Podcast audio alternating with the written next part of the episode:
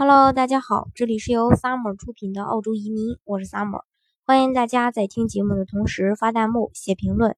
想了解更多移民资讯，请添加微信幺八五幺九六六零零五幺，或关注微信公众号“老移民 Summer”，关注国内外最专业的移民交流平台，一起交流移民路上遇到的各种疑难问题，让移民无后顾之忧。今天呢，跟大家来分享一下，那对于技术移民。澳洲容易申请，还是说新西兰容易申请？很多小伙伴呢都会有这样的一个问题：说澳洲和新西兰离得那么近，那么这两个国家哪个更容易申请移民呢？今天呢就跟大家来分析一下。其实无论是从实际的申请人数，还是说从对澳洲、新西兰技术移民申请条件的比较，从概率上说啊，申请澳洲要比申请新西兰更容易一些。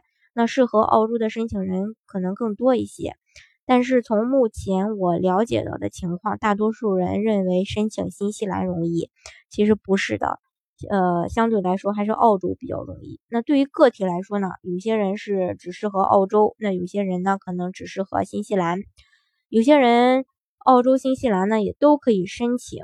那今天呢，呃，就。大致的跟大家比较一下澳洲和新西兰技术移民条件的一些异同，给那些为这个呃三年或者五年后移民做准备的人一些参考。当然，因为政策呢，呃，随时会有变。那今天跟大家比较的呢，也是呃当下的一个政策。所以说，如果你打算留学后移民，那要考虑到政策变化这个因素。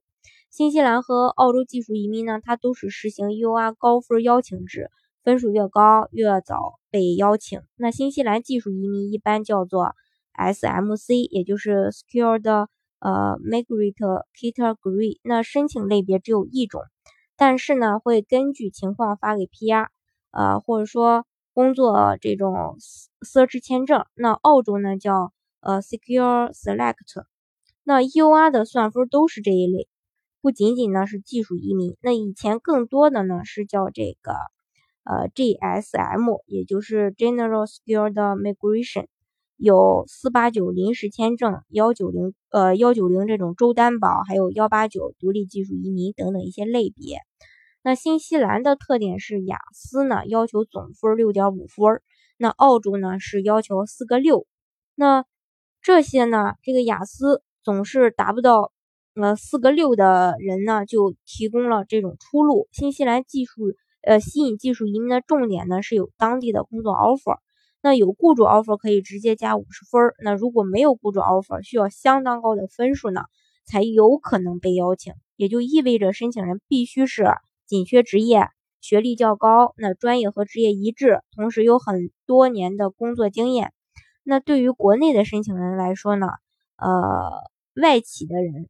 可能会呃比较好申请一些。那如果说在国内一般的公司啊什么的这种，可能呃工作经验有的时候是加不上分的。很多人他可能呃觉得呃我说的不对，但是你真正去看他的一个打分项的时候，你就会发现你的工作经验其实呃加不了多少分。假如说你不是这个呃这个呃外企的这个员工的话。那澳洲的这个评分标准相对可能就会简单一些。那工作八年，年龄三十三周岁这样的群体，基本上呃可以够分儿。但是呢，也要看学历。那分数呢，不是申请澳洲技术移民的一个关键，但是分数是申请新西兰技术移民的一个关键。新西兰绝大呃这种绝对紧缺职业比较少，大多像工程师啊、IT 类的职业。那如果没有新西兰当地的雇主 offer 呢？那么只有这些，只有呃才有机会去直接申请新西兰。那新西兰技术移民的评分标准和紧缺职业列表呢？呃，大家如果想要的话呢，可以加我的微信幺八五幺九六六零零五幺，到时候我可以发给大家。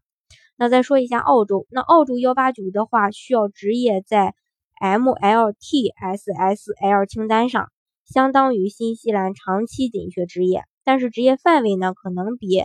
新西兰的 LTSL L 多很多，那不在 MLTSSL 职业清单上的职业也有机会去申请幺九零或者说四八九的州担保。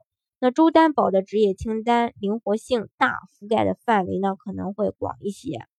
新西兰呢没有职业评估，但是要求专业和职业相关才能加工作分数，也就是说你做的工作和你学的专业要匹配，高度匹配才可以。那澳洲呢必须要先经过职业评估，但是如果符合新西兰要求的话呢，通过澳洲职业评估也没有问题。同时呢，澳洲对很多需要注册的职业，并不要求移民前就符合注册的要求，而新西兰要求可能更严格一些。那呃，能够申请新西兰技术移民的境外申请人呢，大多数都有机会申请澳洲，而很多不能申请新西兰技术移民的申请人也可以啊申请澳洲。那拿澳洲的 PR，如果想去新西兰定居是非常容易的，因为新西兰直接就认可。但是反过来呢，却是不适用的。嗯，基于上面跟大家说的啊，然后呃，跟大家再具体的总结一下，也就是说，如果你打算通过留学的方式增加移民机会的话，去新西兰还是去澳洲好的问题。首先，咱先说从留学本身看，澳洲的学校啊、专业可选择的地区可能比新西兰要多得多。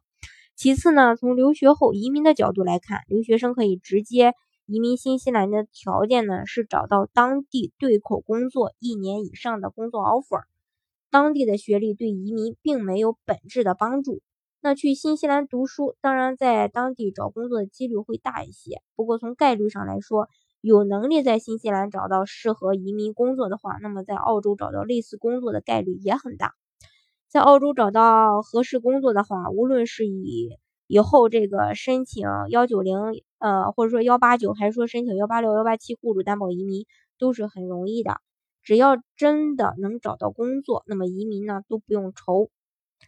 嗯，这个还是基于概率问题的。那对普通人，嗯，给出的结论呢，就是不适用全部的个体。对某些人来说，可能更喜欢新西兰。更喜欢新西兰的学校，或者说更喜欢呃新西兰学校的某些专业。那对于新西兰当地劳动力市场，呃更熟悉，那在新西兰呃找这个工作可能会更方便一些。